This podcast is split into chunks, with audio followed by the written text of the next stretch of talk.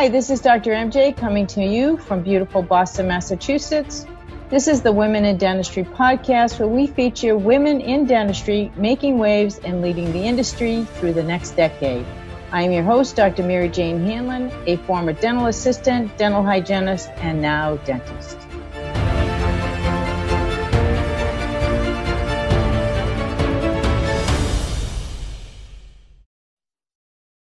I'm very pleased to introduce you today to Ms. Barbara Nordquist.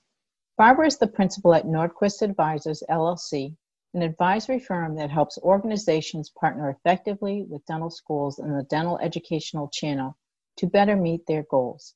This support can occur within the many areas of overlap between schools and companies, including sourcing, personal flow, continuing education support, and curricular change.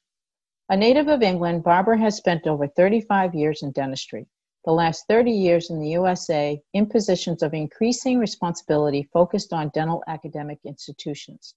Prior to starting Nordquist Advisors, Barbara was Vice President, Academic and Professional Relations for KaVo Kerr, responsible for both the sales and support of all Envista company products into dental educational facilities as well for enhancing the dental education process through the use of more effective and efficient tools that better integrate and facilitate student teaching and patient treatment. The products she managed range from Kerr consumables to KaVo equipment to digital imaging products of all types. During her time, sales to academic institution has grown tenfold.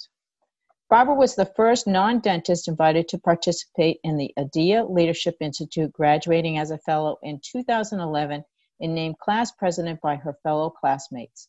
The ADEA Leader Institute is a fast track educational program for deanship candidates in dental schools. And in 2014, Barbara was named one of the top 25 women in dentistry. Dr. Barbara actively mentors at dental schools and within the industry. She has a passion for giving back and supporting individuals in all aspects of dentistry.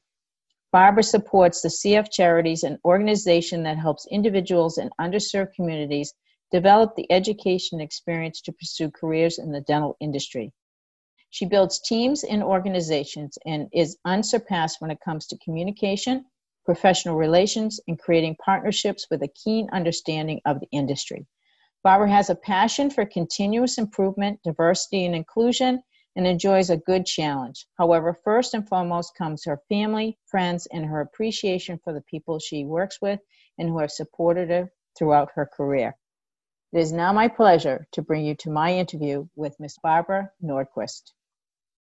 Barbara, I am so excited to at least share a couple of hours with you because I know that's how much time it would take for us to get through a real conversation. But literally, I've been looking forward to our interview all day because you and I have known each other for quite some time. I find it absolutely wonderful to share time with you because you you have so much passion around the industry and around what's good for the students and how to support our schools. So, for that, I really wanted to start by saying thank you. So, I'm really excited for you to be here today and would love for you to start by telling the audience about how you got into dentistry and why you're so passionate about it. Oh my goodness. Well, MJ, thank you so much for inviting me. It, it's really my pleasure. You've had so many great women on your podcast. I feel I'm honored and thank you very much. How did I get started? Well, you know me, long story, story short, in my early years when I was at school, I wanted to go to nursing school for ophthalmology. In those days, which was a long time ago, you had eight weeks where you, you, you traveled with a, um, an RN and, you know, you had eight weeks training and then you went into your rotations. Last week, go with my RN. I'm really, you know, gung ho. My father's really happy, you know. And uh, they, we had to give a shot right in the, in, in the eye. I couldn't do it. And I said, I'm so sorry. I can't do this. And they said, You have to complete this. This is, you know, a requirement. So couldn't do it. I didn't know what to do. I went home. I was scared to tell my father. I'm, I'm the daughter, I'm English, of course. I'm the daughter of a World War II veteran. My mother passed away. My sister and I were kind of uh, running household things from the time we were eight. And so I was a little bit scared of dad, you know, he was old school. And I thought, what can I do? And I, I down the road from where we lived was a, a, a dental office which had four practitioners, National Health Service, four practitioners. So I applied for the job and I got the job because they were going to send you to college, to university. They were going to pay for it and you work there hands on and so on and so forth. So I thought, bingo. So I went home, told my dad, and that's how I started. Wow. I did my three years. They paid for it. I also had, um, you know, I had to subsidize, you know, so I, I sold Tupperware. And that's when I thought, oh, you know, I kind of like sales, you know, maybe this is going to be good for me. So that's how I got started in dentistry in a National Health Service pra- practice where, like you, I wanted to excel. I did anything and everything. We did domiciliary visits. We worked in the school. We worked in the hospital. We visited homes. You know, I just wanted to do absolutely everything. And I loved, the key was, I loved helping people. So I applied for dental school. But at that time, I'd used three years, early years. And when I applied to the dental school in the city not far from us, the administration said, you know, who's going to employ you when you're like 28 or 30? And I'm thinking, oh my goodness, she's right. I better get on to something else. So they didn't accept me. And I was so disappointed because, you know, I always want to be Dr. Nordquist. You know, like if only I could be Dr. Nordquist. So with that, I thought, okay, well, I seem to like selling. So maybe, you know, I'll do something in sales. And so I applied for a couple of jobs. Bayer, Bayer Dental was in England at the time. I was living in England at the time. Bayer Dental, I went for an interview, and because of my background, they employed me. And from there, you know, I am where I am today. It hasn't been easy, as you mm-hmm. know. Women in dentistry, women in dental, women in sales, women in corporate, women in schools, education it's never been easy for us. And so, but I was passionate. And also, you know, we didn't have much when we were young. My father gave me absolutely everything that he could, but it wasn't a lot, it was very small. Mm-hmm. So I wanted bigger and better things. And my siblings were so much smarter than me. So, and I hated school. I really did. I didn't like school. I was naughty. But and I regretted that afterwards. So I decided that the only way I was going to get better is I have to teach myself. You know, mm-hmm. I really have to teach myself. So, you know, get on the job, move forward. And I made mistakes. I mean, I said things and did things that I thought afterwards, oh my goodness, that's just not the right thing to say or do. But I learned by my, my mistakes and you, you move on. So I worked for Bayer, and then a company in America asked me if, and I developed school programs in England. There's, there's not many dental schools in England. I mm-hmm. developed a great school program. I thought it was important, and I loved talking to the students and also talking to all of those, sorry, old faculty in those days. I'm going back to the 70s and 80s, by the way. And, you know, like with their slides on there, you, you know, that you put the slides. Anyway, and I, it was just a challenge. So, and I, again, I was a little bit cheeky, young, inexperienced, I guess, but you know, uh, had a lot of energy and a great personality. So it took you far, I'm sure. It was, um, yeah, I don't know where I got that from because English people are generally conservative. So Whaledent, Coltene Whaledent, asked me if I'd come over to the United States, and that was a big thing for me. I'm thinking, oh my goodness, again, back to my dad how was I going to tell him I'm going to America? You know, he was always talking about, oh, you know, they stole our women in World War II and all of that jazz. So, um, you know, I had the conversation. I said, Dad, I'm going over to America for two years. Oh, well, you know, that was awful. So I came over to the United States, which was a big step and a scary step. And it was a different way of life for me. But I thought, you know, I have to do this because, you know, when I go back to England, having two years of being in the United States was awesome for me. It was a good move for me. Absolutely. So I came over, and of course, you know, I went to Manhattan. I lived in Manhattan. Talk about being confident. I had zero confidence in Manhattan. You all spoke a different language. there was it was noisy I had to go down to the subway. I didn't have a car because i lived in manhattan. So i had to i really struggled with that a little bit but i thought no i'm going to do it and you have to push forward. So i came to america. Of course the rest is history. I've been here for 32 years. But so you never went back?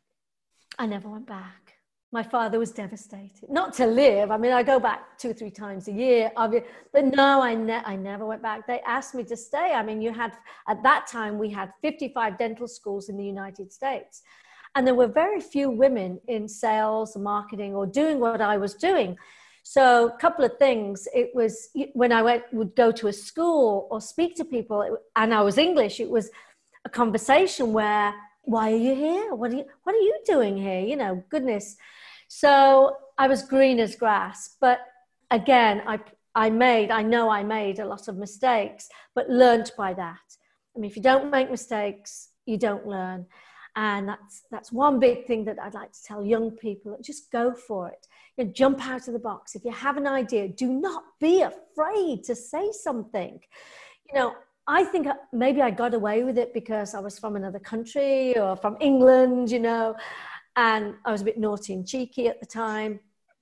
So I, I don't know. At the time? At the time. Well, I thought I'd grown out of it, but maybe I haven't. But you know, it's just when I say that, I mean, just be bold and in the nicest possible way.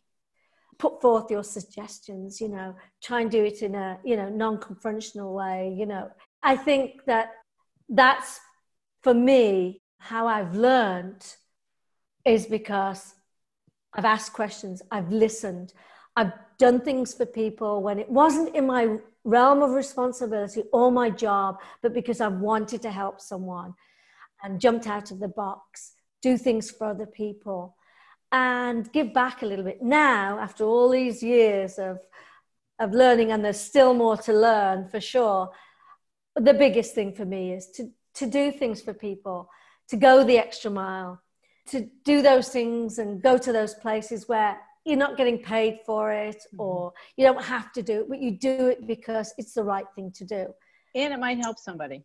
Absolutely. The biggest thing is to help someone. I always told my boys, make someone happy every day. Mm-hmm. Go on me, go buy a friend a cup of coffee, make someone smile. Do something every day to make someone smile. It could be just saying hello it could be doing something bigger and better than that. But, you know, one of my my mantras, my big thing is you learn every day how not to be. And mm. the opposite side, you learn every day how to be. Mm-hmm. If you're in school or in a dental office or you're just starting up and you hear someone, you think, oh my goodness, if I ever say or do that, stop me or you see someone doing something quite simple, quite ordinary, and you think, I'm going to do that. That's something that I need to do. Mm-hmm. So, th- those are a couple of things that I've lived by, you know, and also an aunt of mine many, many, many years ago, she was, um, she was a big corporate lady back in the 50s and 60s. Oh, awesome. So you did have somebody in your family that you could look up to for that. I did. I did. A woman in business was a secretary to start with, but became very, very big in ICI in England at that time. And she, she told me to, you know, never give up. Mm-hmm. Don't ever give up. Keep going. Be bold, but polite. But remember, she said to me, and I think it may be because of my situation, she said, there's only one person that's going to take care of you and that's you. Now, we all know our mums and dads take care uh, of that. I mean, you know, we do anything for our children, and the younger generation need to know that. But it's quite true. I think for a woman as well, that you've got to go for it yourself. You've got to take care of yourself. And in the nicest kind, not, not being selfish, but you do have to do that. That was good advice. Absolutely amazing. So you have worked for how many different companies in the United States? Because we've known each other through a couple, but not certainly not all of them. No. it sounds like a lot, but I've been working for a long time. So I came over here with Whaledent, and Bernie Wiseman gave me the opportunity. So I have to make mention to him. He asked me to come over, he liked what I did, and he, he, he enabled me to get my green card. So I worked for him for 12 years.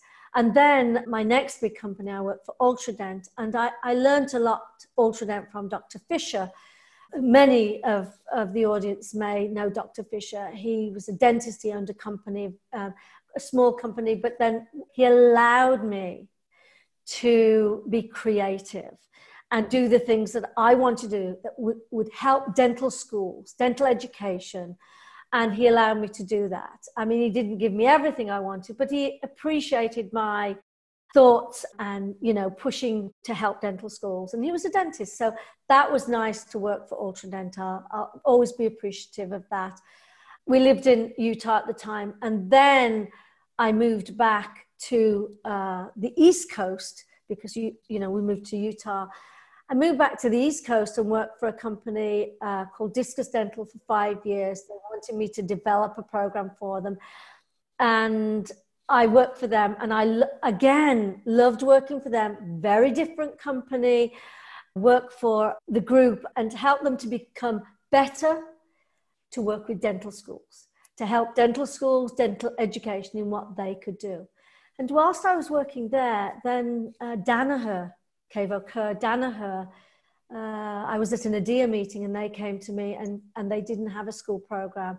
And I thought, wow, that's, that's going to be pretty good. They have a lot of companies, could do a lot of good work helping schools, education, and, and bringing corporations together.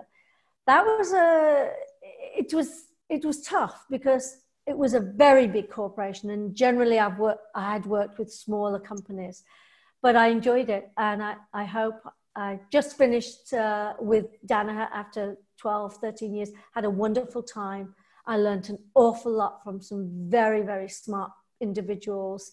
Not many women, but uh, very, very interesting. And I think that that has taken me to my, you know, where I am today. Which is, I am very excited to hear your new about your new venture, and I I think the audience would love to hear about it too. So, why don't you share with us what you're going to be doing next? So, thank you. Uh, I am excited. I am actually decided through a guy who I talked to on an aeroplane who was young, no one from the industry. I mentioned I was going to be leaving Danaher, KaVo Kerr, Envista. And um, he said, What are you going to do? And I said, Well, you know, I'm going to find an, a, another job. And uh, essentially, I took early retirement, but I don't want to retire, of course he said, Oh, you know, do your own thing. So I did. I decided I think I have a lot to, to offer other companies, other corporations, and I'm doing a lot of eclectic work within the dental industry.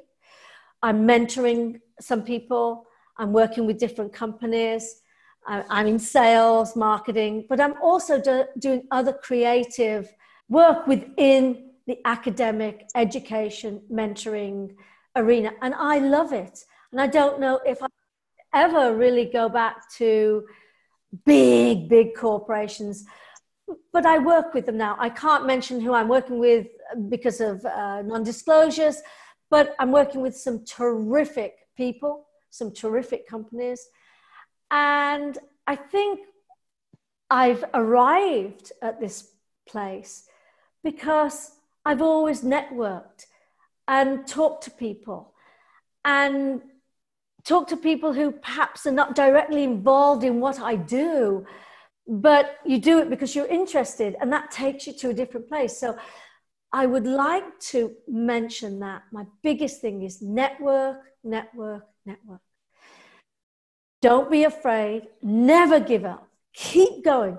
When you get knocked down, when something doesn't work, continue to network, just get back up, you know, move forward, talk to people, talk to anyone and everyone. If you're in a private practice, talk to your patients because there might be something uh, that happens with patients, you know, with things that they can do for you or you can do for them.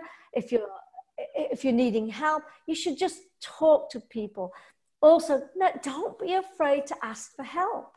Say, I don't know how to do this. Can you help me? Because two things happen. One, if somebody says to me, Barbara, can you help me? like, I'm like so excited that, that I can help someone. It brings me so much joy. And I usually say, sure, you know, what can I do? And, you know, uh, really what you should say is yes what do you need help with and then you should say but i'm you know like so overwhelmed with the ask of help that i just say yes. So you know ask people for help. Mm-hmm. we're always ready to help. I know mj you are. I mean if i came to you can i can you help me? You'd say yes and then you think oh well what does she want now? So it's really asking for help networking networking. Don't give up. Don't be afraid. And sometimes you do things that are not in your wheelhouse. Yep. So the wheelhouse, I like that. You see, that's modern language. So those are some of the things that I think have t- brought me to this place, which I've always loved my jobs. Wherever I have been, I have to tell everyone that I think I get up in the morning and I it's not like, oh, I've got to work today. I don't think there's many times that I've thought that.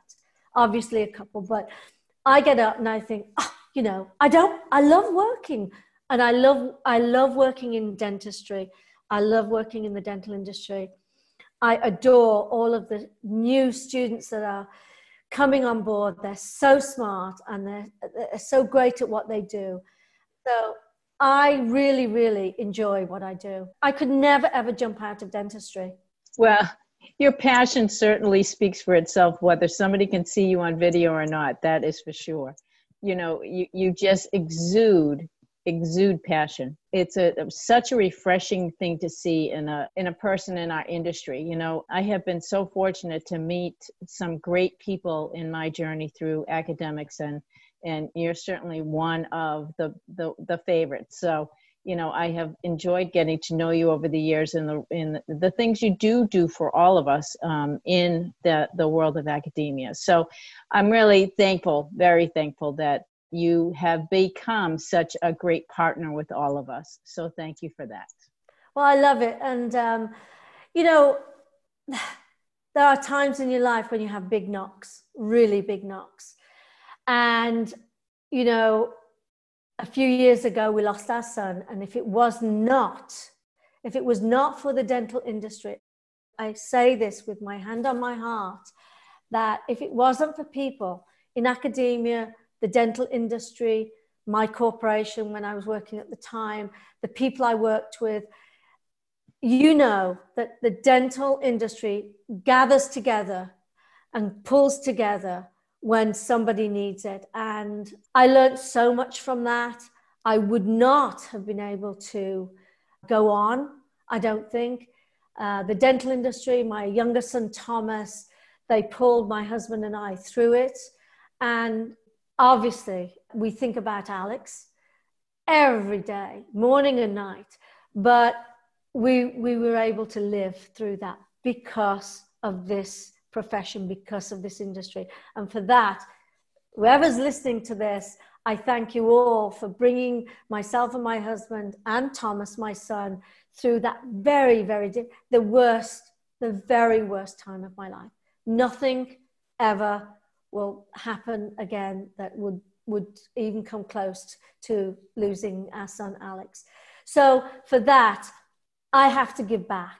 We have to give back we have to help people in our industry because we were helped and i think that's that's a big key to yeah. also it's not the only key but you, and that came only just six years ago five years ago mm. but still it's something that is a huge huge reminder to us all that we need to help one another be kind to one another and just do things for each other that the smallest things can help someone. And we mustn't forget that. We mustn't forget that.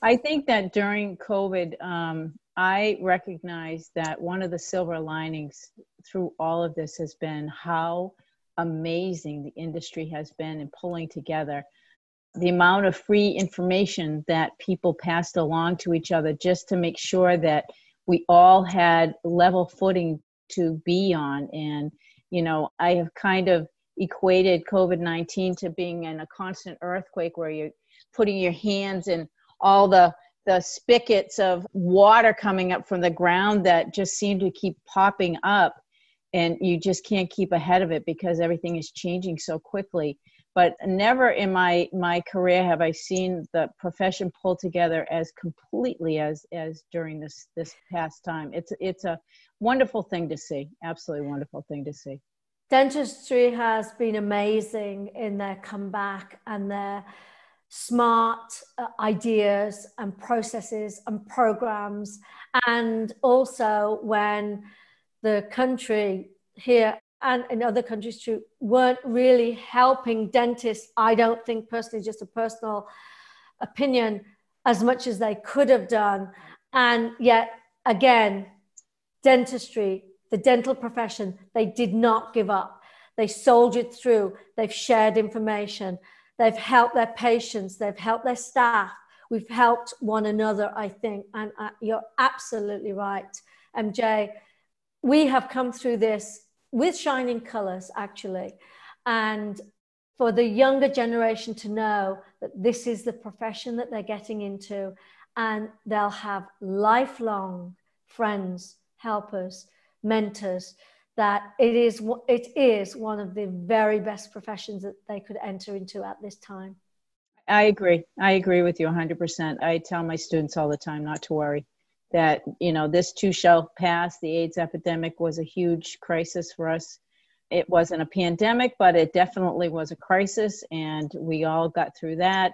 Then you know the collapse of uh, the 2009 stock market Oh, yes. We all made it through that. You know, I think that there have been some trying times in, in the last 100 years, and, and we got through them all. So, you know, this too is just another event that, that we all have to, you know, soldier on. Like you said, I think that's a great uh, terminology to use, but we do have to soldier on and just keep on going. Just put your blinders on and just keep putting one foot in front of the other every single day. Absolutely. Exactly. Winston Churchill was a, the never, never, never, ever, never give up. And I think the dental profession has done that at this time. You know, we've not given up and we've mm-hmm. all helped one another. So, and we've never had anything like this. I do think, though, MJ, that this pandemic, as hard as it's been, it's recalibrated us a little bit. There are things that we do and we don't do. And we've learnt to manage our lives a little bit differently. And I'm not so sure that isn't, it's not all bad. No, it's great. No, it, has been great. And again, certainly in dentistry, when you see dentists, you know, opening their doors and treating patients and finding every way that they can to be able to take care of patients. I mean, that's the passion. And they care because you, you have your group of patients wherever you live, where whoever you're working with or for, you're still that your patients are like your family almost. They certainly are. Absolutely. I couldn't agree with you more. I think it's it's a it's been a harsh time but not, we've learned. We've learned again, learning every day how to be, or learning every day how not, not to, to be. be. Absolutely. Is good, is good. So, who has given you the best piece of advice in your career? Can you name anyone? I've learned so much from so many people. My aunt, I told you, she was early stages when I was younger. When I first started with Bayer Dental, I can't say it's the best advice because I've had so many good gems along the way. I visited a guy, a dentist. We call them Misters in England, Mr. Robinson. I knock on his door. It's my second day on the job. I've got my briefcase, I've got a smart suit on. You know, I'm ready to go. I'm ready to write a massive order because, you know, I'm going to do really well. So I go in, and, you know, they're in houses, you know, a lot of big old Victorian houses in England. I go in and I knock on the, oh, Barbara from Bayer it was a good ring to it. I go in, I said, Oh, yes, Mr. Robinson we'll see you. So I go in the back where we always get a cup of tea, you know. So I go in the back, and Mr. Robinson comes in, and I start on my really well, you know, learnt spiel of what we're going to do. And he goes, Bob, he goes, put those things away. So I'm going to tell you something. bit of advice. He said, You know what? You can come here anytime you like. You can come in, pop in, have a cup of tea. He said, Don't just come here when you need to sell something, when you need to reach a number, when the company, you know, wants to get to that level of sales. He said, You just come here anytime. And I thought about that and I've lived by that. I don't just go to a customer, a client, or see someone because I want something or I need something or my co- company wants me to do something. I ne- I used to go into that office. I wouldn't say every week, but very, very often, take cookies in and stuff. I love that guy. He had heaps of children. He was a good dentist. He was kind. He was good to his staff, and I learned from him. And I would I never, after that day, and I worked for a long time in the UK, went in with my briefcase or an order book or anything. I would just go in, and nine times out of 10, I would come out and say, Barbara, you know, uh, we need something. And I learned to have a very good memory. I, because I could, like a waitress can remember all of the things, you know, that you order. So that was one really great great piece of advice for me about not doing something because you need it. Do it because you want to do it. Who's made the biggest impact? Um, I guess my father taught us from an early age to be loyal, uh, to be kind, to do things for others. I think that my childhood was the biggest impact because we had to struggle my sister and I had to, we had to run the family. I think that um, what my dad did for us, he gave us all he had, but he didn't have a lot. And I, I do believe my upbringing probably impacted me the most to be, to, for all of those things, but to want a little bit more as well. I wanted to do more. You know, I, I wanted a better job. I really wanted a good job. I, I wanted to do well. I wanted to be a professional. And usually in the 60s, women would just leave school and go work in a shop, get married, have children. There's nothing wrong with that. But I didn't want that. So uh, I guess that process of having to do things ourselves when we were little, that made an impact. My first sales manager told me that, you know, you have a job to do, do it, go for it, be dedicated, be passionate. That's where I learned my passion. So different people have taught me different things. And I think here in the United States, which, you know, really is my family here, people like um, Mike Alfano, Stanley Bergman. I always listen to Stanley Bergman from Henry Schein. He's been in dental for a long time. He does all of the things that I've just mentioned. He gives back. He's got a big company, but he's he never forgets you. You know, I'm amazed. He, I don't see him very often. He always remembers people's names. I don't know how he does it. I need to ask him that actually. So many people have impacted my life. My children are the best thing that I've ever done in my life. Honestly, of course, we love our husbands, but for me, those children have been amazing. Like I said, Thomas, uh, now has carried us through. So he's grown into a fantastic young man. I hope I've had something to do with it, but I think it, his character has just shone through. I learn from him very often, every day. I learn something from him, even if it's how to work a, some kind of equipment that I can't use, my telephone or whatever. Uh, so many people, MJ, I think, you know, there's a whole host of people, a lot of women in, in dentistry, um, in schools, uh, yourself, uh, Lily Garcia, Karen West, Marilyn Ward. I mean, I, I, you know, there's so many women that I've admired because, you know, I always wanted to be a dentist. So I admire you guys tremendously. I'm in awe of you. So, so many people, MJ. I, I, I couldn't put my finger on just one person. Now, your passion portrays confidence, but we always know that, that it doesn't always go hand in hand. So I, I'm curious as to when you noticed that you were confident, and is this something that you learned over time or developed, or were you born that way? Because some women are born really confident, and I, I know it has something to do with their upbringing and their environment, but not necessarily.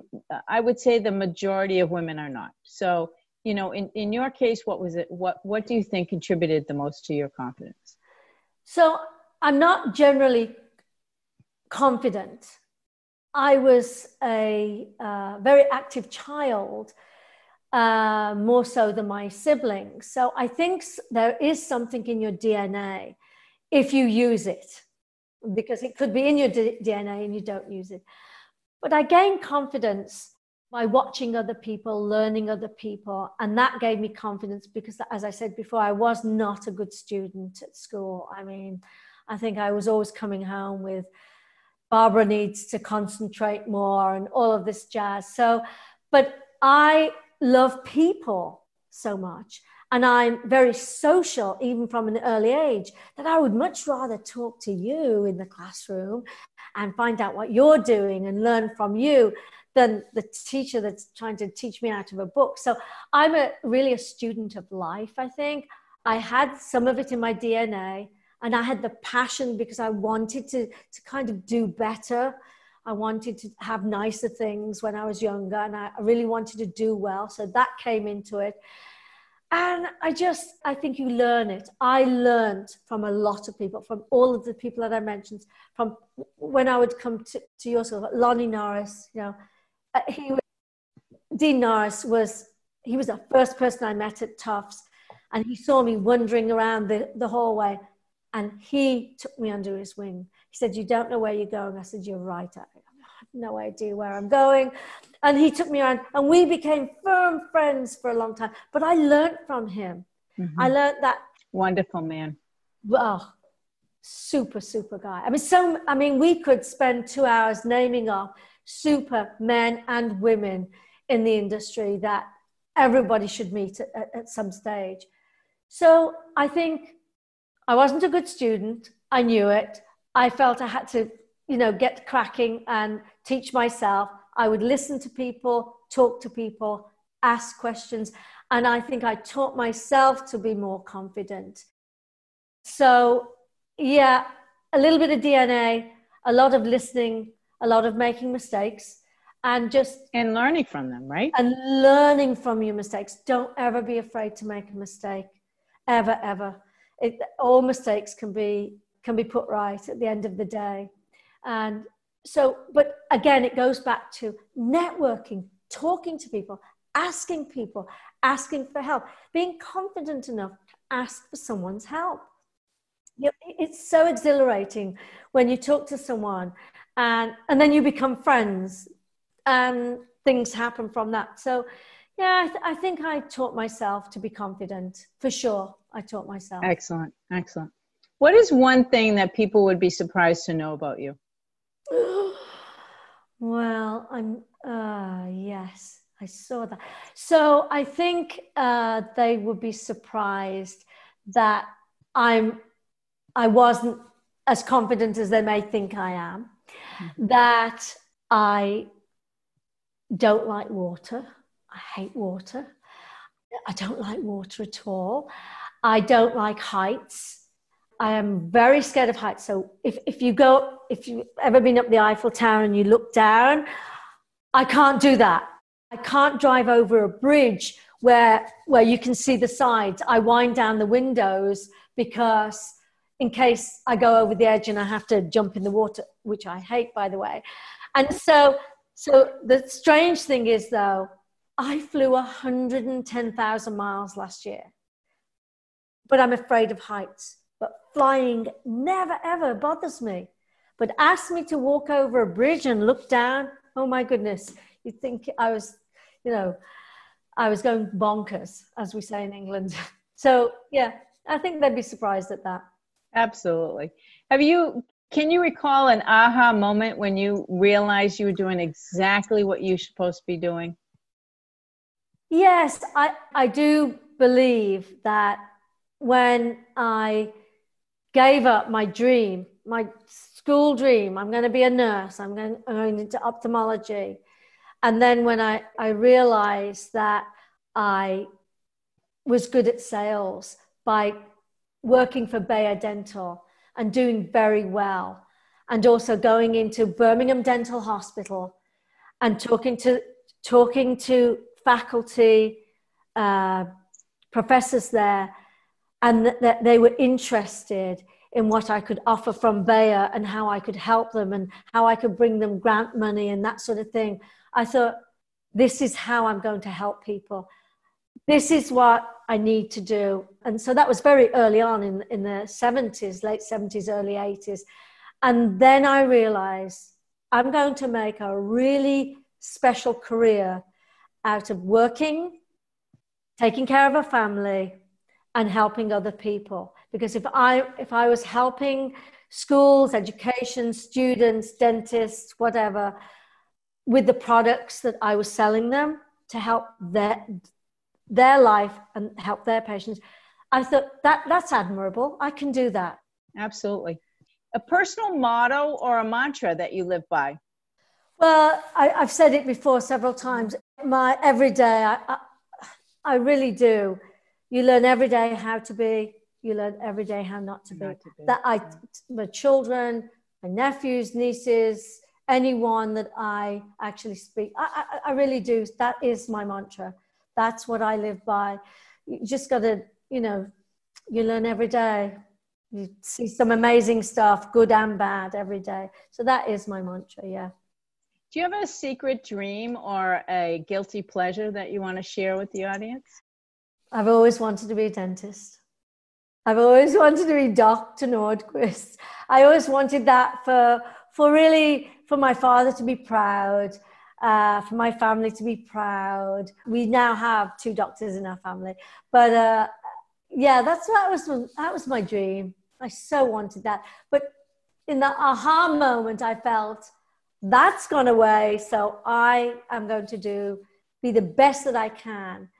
I want to what what I'm doing. So yeah, that's my my secret. Uh, so I'm going to share with you something that that maybe you have never thought about before, but by you not doing that, you actually brought so much more joy to the world by doing what you do well. Well, thank you. I, I think that too. I think if I had become a dentist, I would have stayed in England and I, I wouldn't have met so many fabulous people in this country.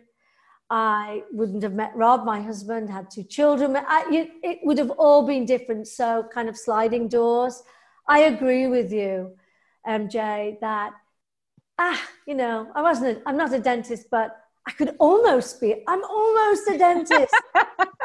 You've been around us for such a long time. It probably has rubbed off, and you understand the processes just as well as any one of us, I'm sure. I, I do. And uh, I, I love, and I do love what I do. I'm very, very grateful. I feel I'm very, very lucky, even though we had the worst tragedy that I could ever, ever, ever have thought of and not wanted. I, I still think that I, we are lucky. We're very, very lucky, all Absolutely. of us. Absolutely. Well, with that, I'm going to say thank you so much, Barbara, for your time. I am sure the audience has enjoyed our conversation just as much as I have and learning more about you. Thank you for everything that you do do, really. I know I said that early on in the in the show, but it is an amazing career that you've had and i am so thankful that we our our paths have crossed and and that you've had a huge impact on Tufts so thank you well likewise uh, you've been so kind to me and good to me and i've learned a lot from you over the years and anyone can call me at any time if they need anything i'll just say yes i'm trying to learn how to say no sometimes i hope i hope someday i get it but i haven't been very good at that either so you're not. You always say yes. exactly. Exactly. Thank you, Barbara. Thank you so much for listening to the Women in Dentistry podcast with Dr. MJ Hanlon. If you like our show and want to know more about us, check out our website, thewomenindentistry.com, or please leave us a review on iTunes.